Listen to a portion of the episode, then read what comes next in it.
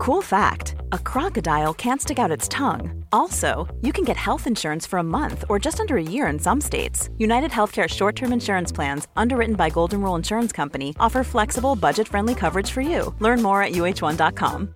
This is Paige, the co-host of Giggly Squad, and I want to tell you about a company that I've been loving, Olive and June. Olive and June gives you everything that you need for a salon quality manicure in one box. And if you break it down, it really comes out to $2 a manicure, which is absolutely insane. It's also so easy to get salon worthy nails at home with Olive and June. The difference between how your nails used to look when you did them yourself and now with the Manny system is a complete game changer. The best thing about Olive and June too is it's a quick dry, dries in about one minute, lasts for five days, and full coverage in up to one to two coats. Visit oliveandjune.com slash perfect Mani 20 for 20% off your first system. That's oliveandjune.com slash perfect Mani 20 for 20% off your first system system.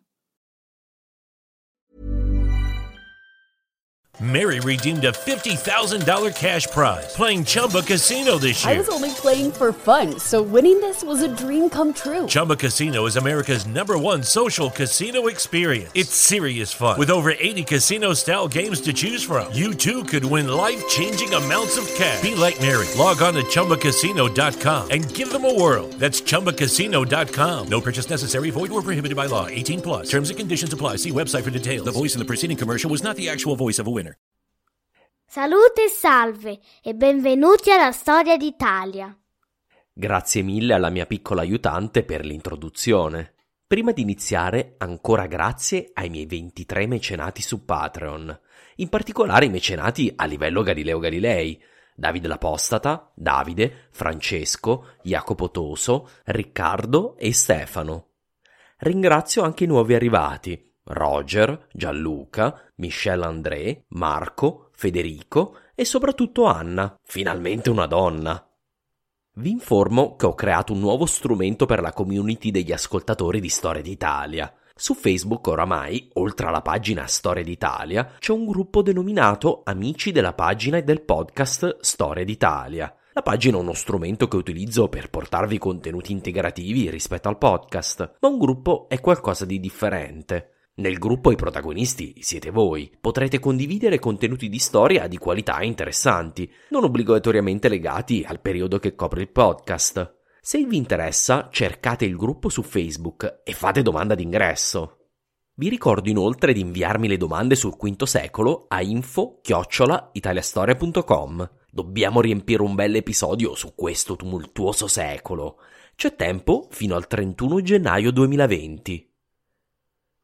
Nello scorso episodio l'Italia romana si è consumata in una guerra civile tra il patrizio Ricimer e l'imperatore Antemio, guerra civile terminata nel disastro dell'assedio e poi del sacco di Roma del 472. Durante il saccheggio della città Antemio ha perso la vita, mentre Ricimer è morto appena un mese dopo, senza potersi godere i frutti della sua insaziabile sete di potere. In questo episodio i romani dovranno cercare di rimettere assieme i pezzi impazziti del governo dell'Italia. Costantinopoli, Tolosa, Cartagine, Ravenna, Roma, tutte proveranno in ogni modo ad influenzare la situazione politica in Italia, che però continuerà a sfuggire ad ogni tentativo di controllo. Siamo infatti arrivati all'ultimo giro del valzer. La musica continua a turbinare in una giravolta di nomi impegnati ad afferrare un potere evanescente. Questo poco prima che in Occidente le luci si spengano definitivamente sull'impero di Cesare Ottaviano Augusto.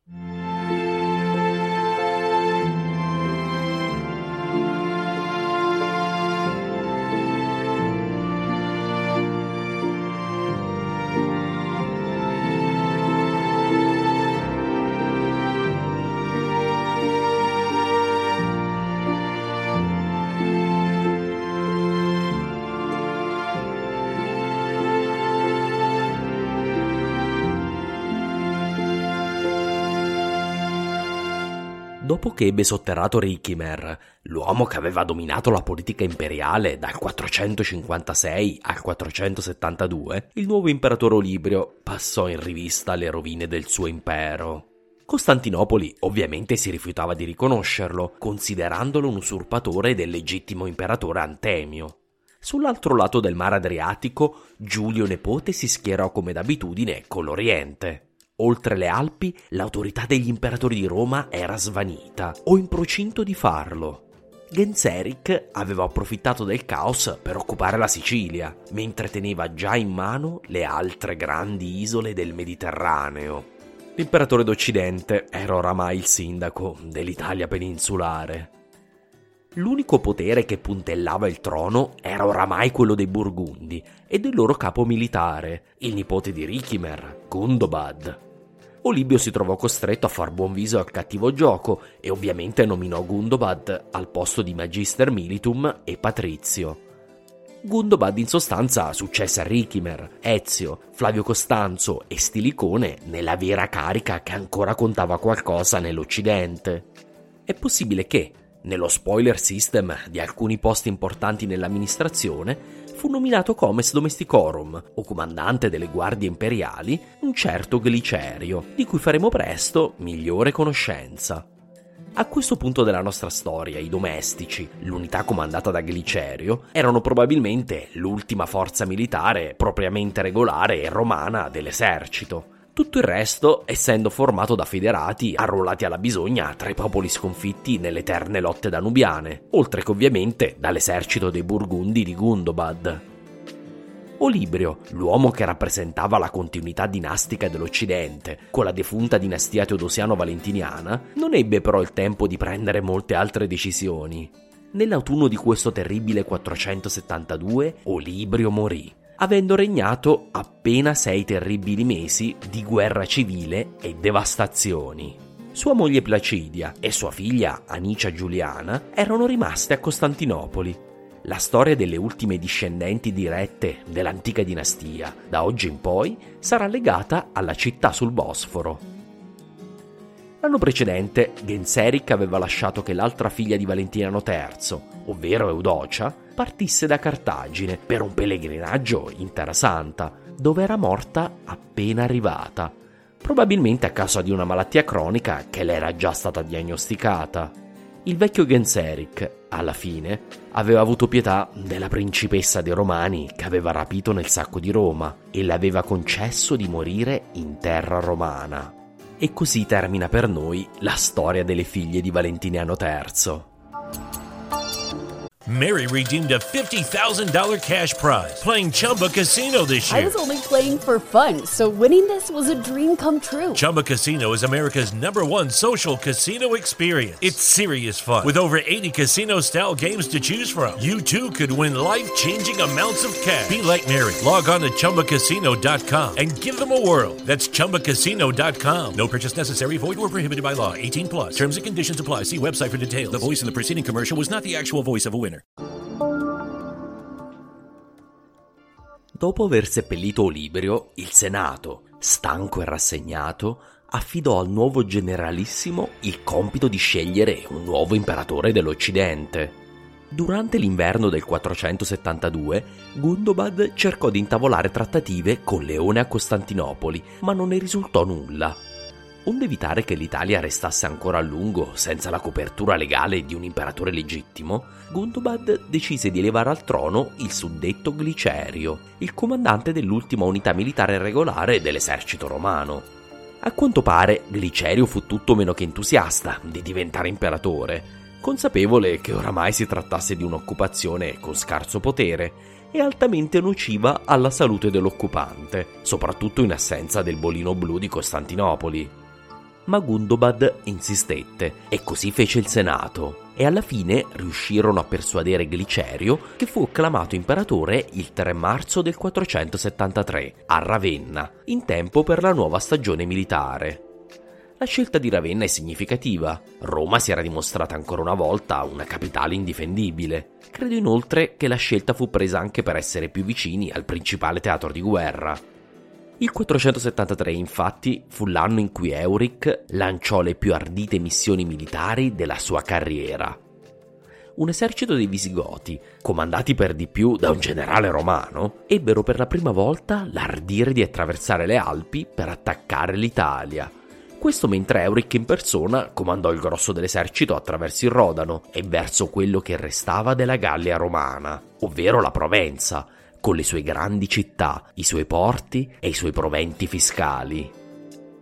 L'attacco all'Italia non deve essere stato molto più di un diversivo. Sta di fatto che l'esercito d'Italia riuscì a sconfiggere gli invasori, dimostrando di essere ancora una forza capace di mordere. Di converso Euric raggiunse nel 473 l'obiettivo che era stato il sogno di generazioni di re dei Visigoti. Richimer e Gundobad avevano spogliato la Gallia meridionale delle truppe che l'avevano difesa a lungo per concentrare le loro forze a combattere la guerra civile. Euric ebbe quindi vita facile a conquistare tutto quello che rimaneva della Gallia romana. Dopo una mezza dozzina di assedi in più di cento anni, per la prima volta cadde Arles, seguita poi da Marsiglia.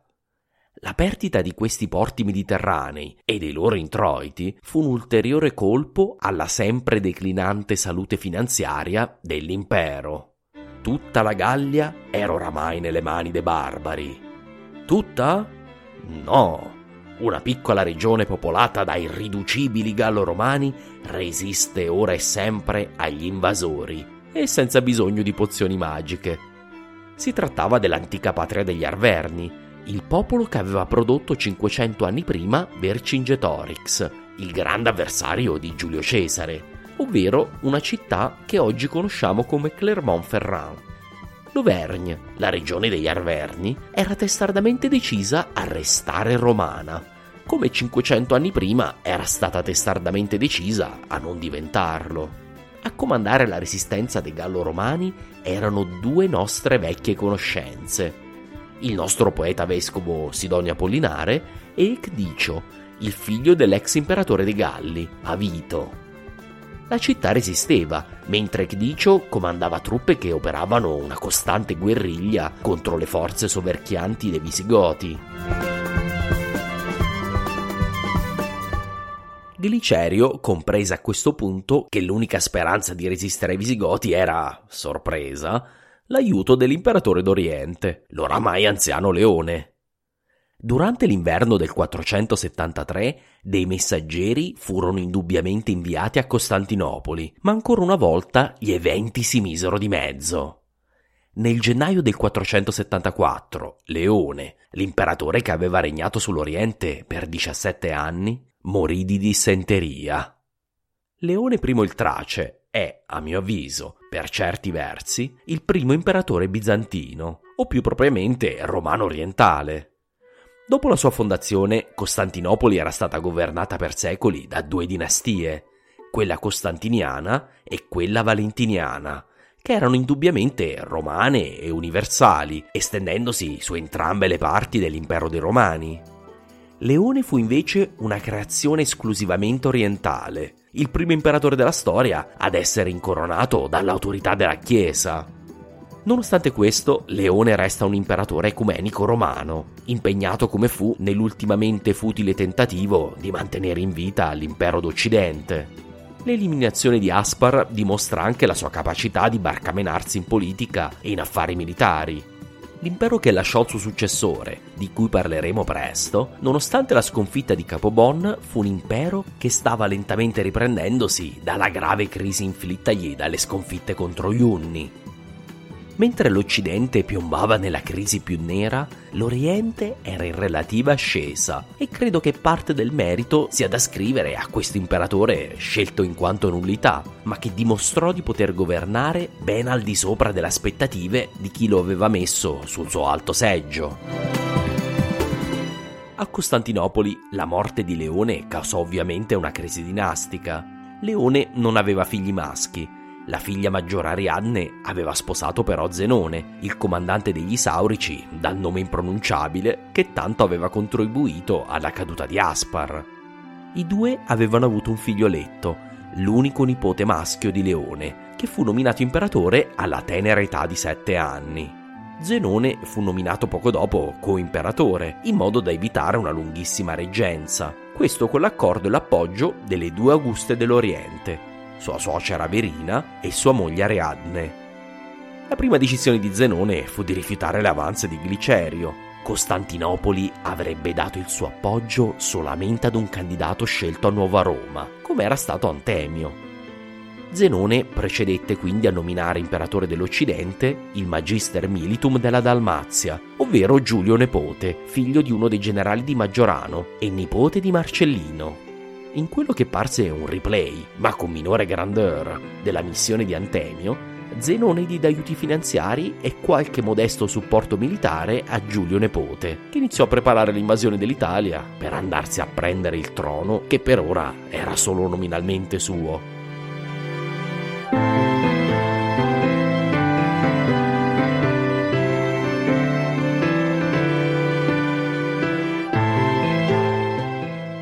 Quando Gundobad e Glicerio furono informati delle decisioni dell'Oriente, la loro reazione fu diametralmente opposta. Gundobad aveva infatti più di un'opzione. Poteva scegliere di restare nell'impero e continuare a combattere una battaglia potenzialmente rischiosa per il controllo del potere.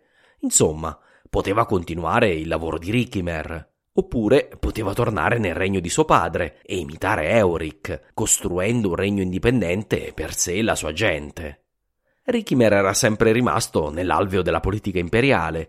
È significativo notare che invece Gundobad scelse il futuro di un regno più piccolo, ma che fosse tutto suo, rispetto al fugace dominio di un impero in decadenza e del quale, in quanto barbaro, non sarebbe mai potuto essere imperatore.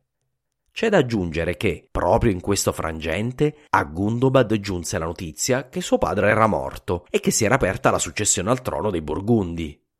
Ian Hughes sostiene che è possibile addirittura che Gundobad fosse stato inviato in Gallia da Glicerio per tentare di resistere ad Euric, unendosi ai partigiani dell'Auvergne. Io credo che probabilmente fu un misto di tutte queste ragioni sta di fatto che Gundobad non era a Ravenna o a Roma per difendere il suo imperatore quando la minaccia di invasione si concretizzò. Quanto a Glicerio, questi decise di abbandonare Ravenna.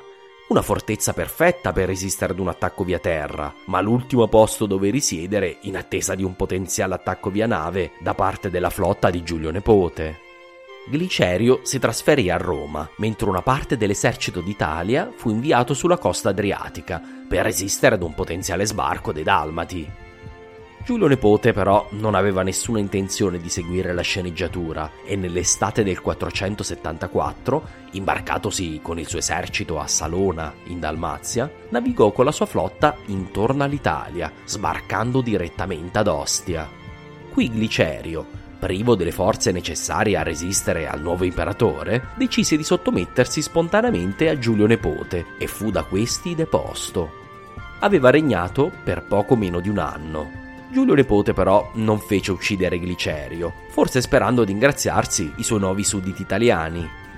Glicerio fu imbarcato su una nave e spedito nel feudo dalmatico di Giulio Nepote, dove avrebbe servito la città di Salona, la moderna Spalato, come il loro nuovo vescovo. Tranquilli però, non è ancora l'ultima volta che sentiremo parlare di Glicerio e avrà la sua vendetta.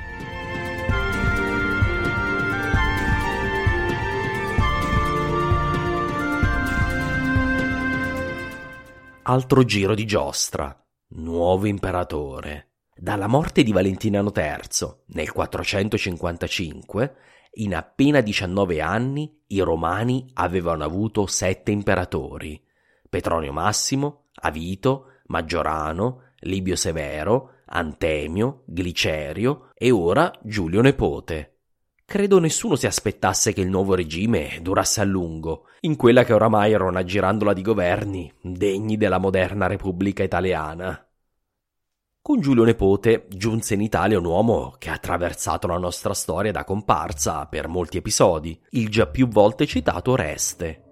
Oreste era un nativo della Pannonia romana e quindi un romano di nascita, ma quando gli Uni avevano conquistato la regione, Oreste era passato a servire i nostri amati Borg come segretario e ambasciatore. D'altronde era un uomo colto e preparato, e nell'impero degli Unni non c'era un'abbondanza di uomini di Stato come lui. Oreste aveva fatto carriera e certamente aveva imparato sia il goto che l'unno. Come già detto, aveva però mantenuto importanti rapporti politici con la politica imperiale, sposando la figlia del senatore romano, ambasciatore occidentale che era stato infine messo a morte da Antemio. Dopo la caduta dell'impero degli Unni non sappiamo quale fu il destino di Oreste, ma è probabile che, di fronte al caos e alla guerra del mondo danubiano, Oreste sia tornato a servire l'impero dei Romani, probabilmente in Oriente. D'altronde, le sue capacità amministrative e militari erano di primo ordine e aveva l'indubbio vantaggio di comprendere le lingue germaniche di molti dei soldati dell'impero. Credo che fu proprio questa la ragione che spinse Giulio Nepote a chiederne i servigi nella sua missione in Italia. Oreste era uno dei pochi romani che poteva comandare lui stesso le truppe di federati germanici che componevano oramai l'esercito d'Italia. Oreste aveva servito come loro alla corte di Attila, non era uno sconosciuto e in più parlava la loro lingua. È quasi certo che Oreste conoscesse inoltre il, più illustre tra i federati, ovvero Odoacre, il figlio di Edeco con il quale trent'anni prima si era recato a Costantinopoli in ambasciata presso Teodosio II. Credo che per tutte queste ragioni fu nominato da Giulio Nepote al posto che era stato un tempo di Gundobad e di Richimer, il primo romano in decenni a comandare quello che restava dell'esercito d'Italia. L'altra decisione importante di Giulio Nepote fu di nominare Cdicio, il figlio di Avito, a Magister Militum Presentalis, riconoscendone il ruolo di leader della resistenza militare gallica allo strapotere di Euric, un ruolo che aveva ricoperto finora solo de facto. Allo stesso tempo, Giulio Nepote confermò il ruolo di patrizio e magister militum di Gundobad, con l'obiettivo di mantenere lui e i Borgundi legati all'evanescente potere imperiale. Giulio Nepote inoltre inviò messaggeri a Siagrio e ai suoi alleati franchi di Kilderic in Gallia settentrionale, riconoscendone il ruolo militare. Da tutte queste mosse è evidente che Giulio Nepote stesse cercando di creare una coalizione di gallo-romani, franchi e burgundi capace di resistere all'espansione della superpotenza visigotica. Giulio Nepote, da tutte queste mosse ben calcolate, mi dà l'impressione di una persona con la testa ben piantata sulle spalle. In altri tempi, in altre condizioni, chissà, forse sarebbe potuto essere un imperatore di successo.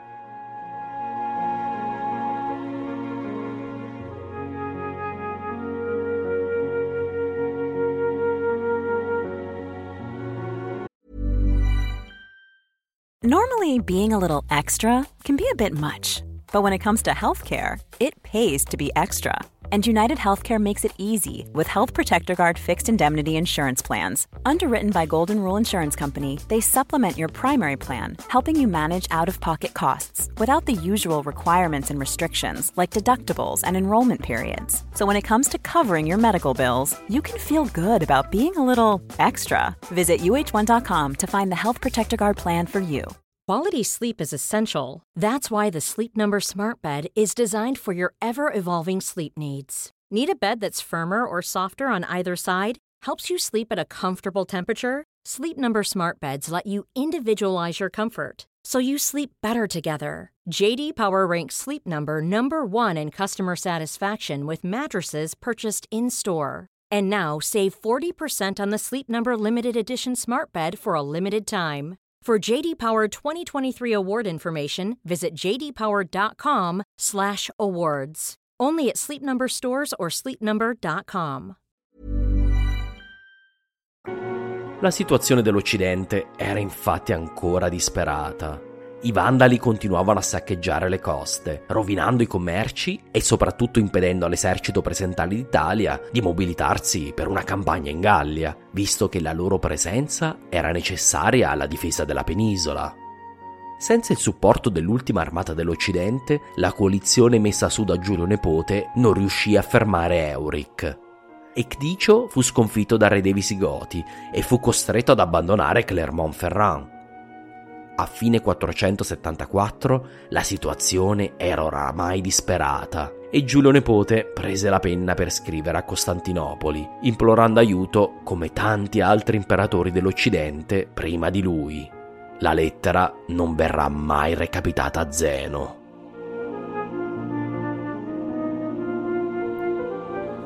Nel novembre del 474, infatti, in una tragica svolta del destino, il piccolo Leone II, un fanciullo di pochi anni, morì. Con lui morì la legittimità di Zenone a ricoprire la sua alta carica. Zenone era imperatore solo per conto del suo nipote Porfirogenito, nato nella porpora imperiale. Lui sì un legittimo erede di Leone I. Tolto il fanciullo, Zenone non era altro che Tarasicodissa, il capo semibarbaro degli Isaurici, una tribù da sempre marginalizzata dai veri romani. Un parvenù, uno scalatore sociale, senza alcuna legittimità. Gli avvoltoi iniziarono a librarsi attorno all'instabile trono di Zenone. Gli avvoltoi in questione avevano il volto della suocera Verina, una donna potente che aveva accettato di avere Zenone al potere solo come fase intermedia a quello che sarebbe dovuto essere il regno di suo nipote. Senza il piccolo Leone II, Verina era determinata ad evitare che il regno passasse definitivamente a Zenone. L'Augusta complottò il suo colpo di Stato assieme ad un uomo che chiunque a questo punto avrebbe dovuto ritenere inadatto alla stanza dei bottoni, ma ovviamente suo fratello Basilisco, l'uomo che aveva contribuito in larga parte al disastro di Capobon. Il candidato al trono di Verina non era però Basilisco, ma bensì un certo Patrizio, a quanto pare il suo nuovo amante. Se vogliamo fare un po' di pettegolezzi, chissà se solo dopo la morte di Leone la cricca dei cospiratori a quanto pare riuscì a far leva sul sentimento antisaurico della popolazione della capitale, oramai quasi altrettanto stanca di farsi governare dagli saurici di quanto lo fosse stata di farsi governare dai goti. Nella congiura furono coinvolti anche i goti stessi, ma non gli ostrogoti della Pannonia, ma un gruppo di goti che vivevano in Tracia e che era al comando di un altro Teodorico. No, non quel Teodorico, un Teodorico detto lo Strabico, nei libri di storia è noto come Teodorico Strabone, ma io credo che lo strabico sia molto più cool. Se i nostri avessero potuto, non dubito che avrebbero ucciso Zenone, ma questi riuscì a sfuggire all'attentato alla sua vita e a fuggire in Isauria, inseguito da un connazionale che era però passato dalla parte dei rivoltosi, un certo Illo. Zenone era fuggito con la moglie Ariadne e con il tesoro imperiale, ma a parte questi due asset non aveva molto a suo favore e fu persino assediato da Illo nella fortezza in cui si era rifugiato. Sembra una situazione disperata per il nostro esaurico, ma non temete, sarà di ritorno. Tutto questo caos vuole dire, ovviamente, che l'Occidente e Giulio Nepote furono abbandonati al loro destino. L'imperatore, disperato, decise che doveva almeno fare pace con uno dei suoi due terribili nemici e scelse di inviare messaggeri ad Euric. E chi inviare dall'orgoglioso re dei Visigoti se non il miglior diplomatico italiano? Parliamo ovviamente di Eufemio, il vescovo di Pavia, che aveva già negoziato la passeggera tregua tra Richimer e Antemio. Eufemio giunse a Tolosa con un messaggio straordinario per il re dei Visigoti. L'imperatore lo riconosceva in sostanza come suo uguale, anche se di diritto la sua dignità ovviamente sarebbe dovuta essere più alta, e gli chiedeva umilmente i termini della pace. Eufemio deve aver compiuto un miracolo, perché Euric era in una posizione di estrema forza e non aveva molti incentivi a negoziare. Eppure alla fine si giunse ad un accordo, che fu poi perfezionato nei dettagli all'inizio del 475. L'accordo calò però su Sidonia Polinare come una terribile doccia fredda. I termini della pace furono infatti molto duri per quel che restava dei romani. Euric era definito re amico dell'impero e non più soggetto in alcun modo all'autorità imperiale. Per la prima volta l'impero riconosceva che i Visigoti e il loro grande regno non facevano più parte dell'impero, rinunciando ufficialmente ad ogni sovranità su larga parte della Gallia e sulla penisola iberica. I romani ottennero qualcosa dal trattato, ovvero la restituzione della Provenza e delle grandi città della Gallia meridionale, ma in cambio dovettero abbandonare al loro destino i loro più fedeli combattenti, l'equivalente dei loro Asterix e Obelix. Parliamo ovviamente dei romani dell'Auvergne, la regione venne ceduta ufficialmente al nuovo ed indipendente regno dei Visigoti. Per Sidone Apollinare fu null'altro che un bieco tradimento. In un'epistola scrive è questa dunque la nostra ricompensa per aver resistito agli stenti, al fuoco, alla spada, alla pestilenza, per aver ricoperto le nostre spade del sangue nemico e per averlo affrontato in battaglia affamati e disperati. Questa è dunque la pace che sogniamo quando ci rassegniamo a mangiare erbacce velenose che crescevano negli anfratti dei muri, nella nostra ignoranza ingerendole con le livide mani di chi muore di fame. Per tutte queste prove di devozione alla causa romana sembra che noi siamo stati l'agnello sacrificale sull'altare della pace. La ragione del sacrificio dell'Auvergne è facilmente comprensibile nella Realpolitik. I senatori italiani avevano larghi possedimenti in Provenza, ma l'Auvergne era una regione lontana e sacrificabile. Ciò nonostante, questa pace segnò la rottura definitiva di ogni legame anche affettivo, tra la Gallia e l'Italia romana, che da ora in poi andranno su due binari differenti. Euric nel frattempo aveva coronato il sogno dei Visigoti di avere un regno tutto per loro e si affrettò ad iniziare a poggiare le basi amministrative e legali del nuovo regno, recuperando il grosso dell'amministrazione romana ma inserendo anche delle novità. Sidonio Apollinare, il suo nuovo riluttante suddito, fu incarcerato per un po' di tempo, ma non fu messa a morte. Vi farà piacere sapere che fu presto rilasciato da Re Euric e gli fu permesso di tornare a Clermont-Ferrand, dove rimase il vescovo della città del regno dei Visigoti fino alla sua morte, nel 486. Con il tempo fece pace con la nuova realtà, sostenendo che l'unico modo di restare romani, oramai, era dedicarsi ad una vita di lettere.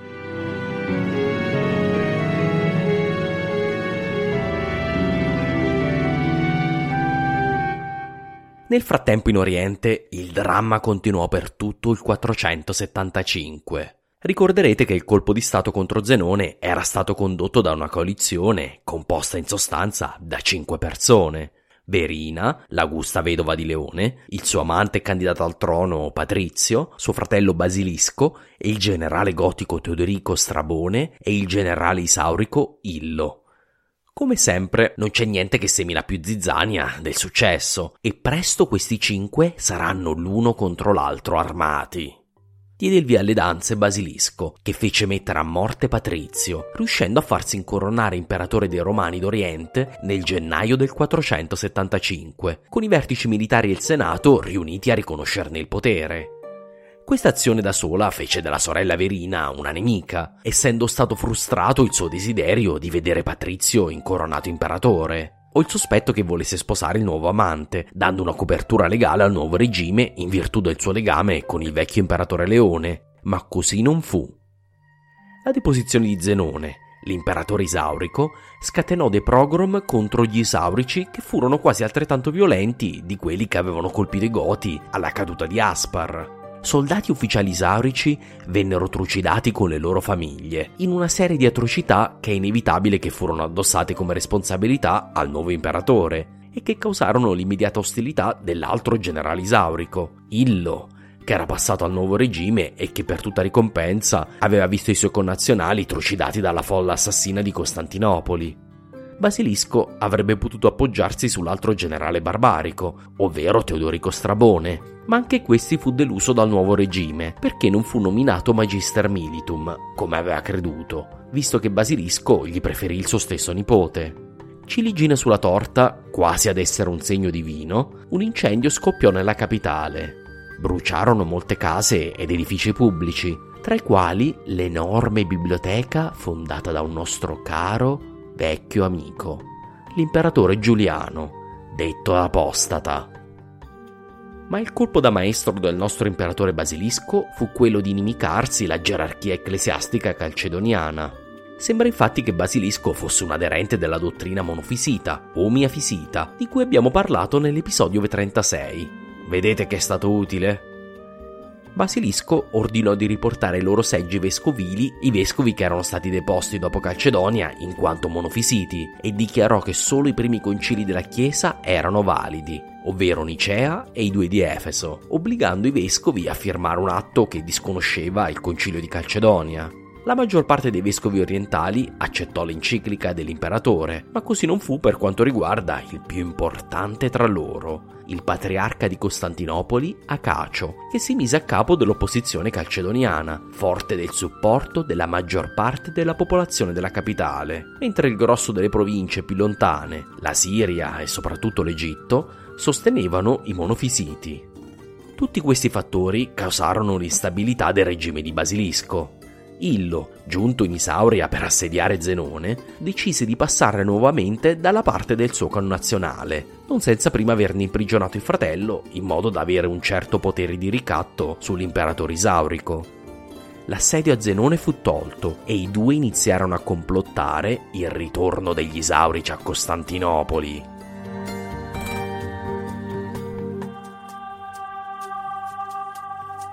In Italia la notizia della pace con i Visigoti fu accolta con sentimenti misti di sollievo e di disperazione. La Provenza era stata recuperata, certo, ma era inevitabile notare come si fosse trattato di un'ulteriore umiliazione per l'autorità dell'impero. Inevitabilmente una buona parte dei senatori sentirono l'accordo come una sconfitta. In contemporanea, il dramma a Costantinopoli aveva rimosso Zenone, il principale sponsor di Giulio Nepote, privando l'imperatore dell'Occidente della necessaria copertura legale e militare che poteva tenere a freno l'instabile politica italiana. A questo si aggiunga che Zenone, poco prima di essere rimosso, aveva concluso un trattato di pace con Genseric, un trattato che durerà per decenni, ma che non includeva la Pars Occidentalis. L'Italia pertanto continuò a subire le conseguenze della guerra contro i Vandali, che oramai continuava quasi ininterrottamente da 20 anni. Tutti questi fattori portarono di nuovo a coagulare un'importante opposizione al regime di Giulio Nepote, posizione che trovò il suo campione, alla fine, in un uomo ambizioso, proprio quel Magister Militum che era venuto dall'Oriente, quel Magister Militum sul quale Giulio Nepote aveva contato per tenere in riga l'esercito dei federati, il primo generalissimo romano dopo una sfilza di generali di origine barbarica. Parliamo ovviamente di Oreste. Oreste portò il suo esercito d'Italia da Pavia a Roma con l'obiettivo di catturare lì l'imperatore. Giulio Nepote ebbe però la buona idea di non farsi intrappolare a Roma e replicare quindi il destino di Antemio e fuggì quanto prima a Ravenna. Oreste lo seguì da presso, giungendo nei pressi della città lagunare poco dopo l'imperatore. Questi, disperando di poter resistere con le sue poche forze all'esercito d'Italia, diede ordine alla sua flotta di raggiungerlo a Ravenna e abbandonò l'ingovernabile penisola. Giulio Nepote si rifugiò nel suo feudo dalmatico, senza però rinunciare in alcun modo alla sua autorità sull'Occidente, ma denunciando Reste come un usurpatore. Era l'agosto del 475 e Giulio Nepote, come oramai tradizione, aveva regnato per poco più di un anno. L'intero affare con Giulio Nepote dimostra che l'Italia e l'Occidente erano oramai controllati in larga parte dal Senato, capace di comandare la fedeltà dell'Armata d'Italia, e ovviamente da chiunque comandasse l'armata a difesa della penisola.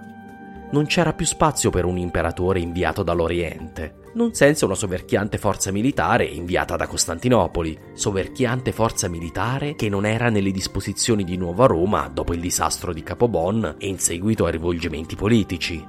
Credo che molti sottovalutino l'importanza che ebbero le contorsioni della politica orientale nel determinare il dramma in Occidente.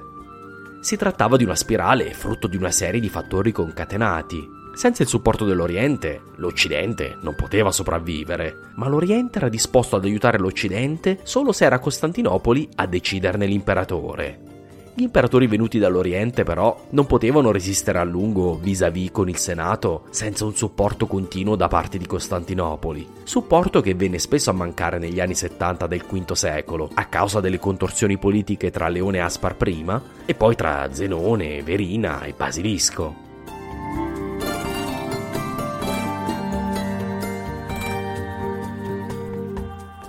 Oreste era oramai in controllo della penisola italiana e di quel poco che restava dell'impero. Abbiamo alcune notizie di quello che accade nel Norico, la moderna Austria, grazie ad una geografia, la vita di San Severino, che riporta come il mondo romano si dissolse al nord delle Alpi. preda di continui attacchi ed invasioni, con le città costrette a difendersi con i loro propri mezzi, spesso trasferendo gli abitanti romani nei luoghi più difendibili. Una delle storie più toccanti è quella di una delle ultime unità di soldati limitanei romani nel Norico. Abbandonati da tutti e privi di paga da quelli che dovevano essere anni, i soldati romani decisero di tentare di venire in Italia per ricongiungersi con i loro superiori, nella speranza di salvarsi e di magari ricevere la loro paga. Furono massacrati dai barbari mentre tentavano di passare le Alpi. Il 31 ottobre del 475 Oreste decise di consolidare il suo regime, ma non si fece incoronare imperatore, come avevano pensato in molti. Decise invece di restare magister militum e patrizio, continuando a controllare la cruciale forza militare che garantiva il potere in Italia. Al posto di Giulio Nepote, che continuava a ritenersi il vero imperatore d'Occidente, Oreste incoronò suo figlio Romolo, un ragazzino di 14 anni che portava il pesante nome del fondatore di Roma. Il suo titolo ufficiale era Augusto, ma vista l'età gli italiani presero a chiamarlo Augustolo o Piccolo Augusto. E fu così che è passata la storia. Romolo Augustolo, portando nel suo nome e soprannome la maestà del fondatore di Roma e quella del suo primo imperatore. Perché Oreste non incoronò se stesso? Credo che la ragione vada ricercata nel fatto che Oreste era anziano e voleva dare una maggiore continuità all'impero rispetto agli ultimi disastrosi 20 anni. Con un po' di fortuna, Oreste sarebbe vissuto ancora diversi anni, durante i quali avrebbe garantito il trono del figlio dalla sua posizione di generalissimo, la stessa ricoperta da Stilicone ed Ezio. Dopo diversi anni al potere, Romolo Augustolo sarebbe stato forse visto come un imperatore legittimo e alla morte di Oreste avrebbe potuto continuare a governare per molti anni ancora. Tutto questo piano richiedeva ovviamente una buona dose di fortuna, forse troppa l'assenza di interventi dall'Oriente, il favore del Senato e l'acquiescenza dell'esercito d'Italia. Uno di questi elementi mancherà presto. E fu così che, sotto i peggiori auspici, iniziò il nuovo anno, il 476. In Oriente Zenone e Illo iniziarono la loro marcia verso Costantinopoli, con l'obiettivo di rimuovere l'inetto basilisco. In Dalmazia Giulio Nepote passò l'inverno a studiare le mosse dei suoi avversari, cercando di capire come convincere Costantinopoli a sostenere la sua legittima pretesa al trono. A Ravenna Oreste passò l'inverno cercando di consolidare il suo potere e quello del suo figlioletto Augusto. A Pavia, nella capitale militare dell'Occidente, i vertici dell'esercito dei federati iniziarono a chiedersi fino a quando sarebbe durato il balletto degli imperatori Fino a quando sarebbe rimasto in vita uno Stato capace di finanziare le loro paghe con moneta sonante? Il teatro è ricolmo, in platea e sugli spalti. Il palcoscenico è pronto, le tende sono sul punto di levarsi. C'è buio in sala.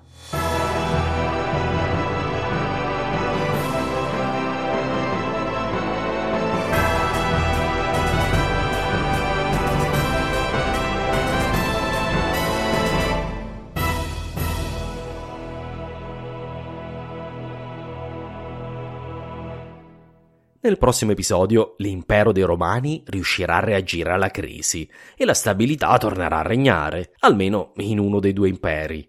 Perché nel prossimo episodio solo un imperatore dei Romani resterà a governare urbi e torbi. Cercheremo insieme di capire cosa succederà davvero nel 476, insieme a quello che invece non accadrà. Una sola cosa posso anticipare. L'impero dei Romani sopravviverà al prossimo episodio. Grazie mille per l'ascolto. Se volete inviarmi commenti o domande, scrivetemi a info italiastoria.com. Se il podcast vi interessa, vi prego di lasciare una recensione. Le leggo tutte. Seguitemi su Instagram, Facebook o Twitter all'account Italia Storia. Andate anche sul mio sito italiastoria.com per trovare i testi del podcast, mappe e anche le modalità per sostenermi. Alla prossima puntata!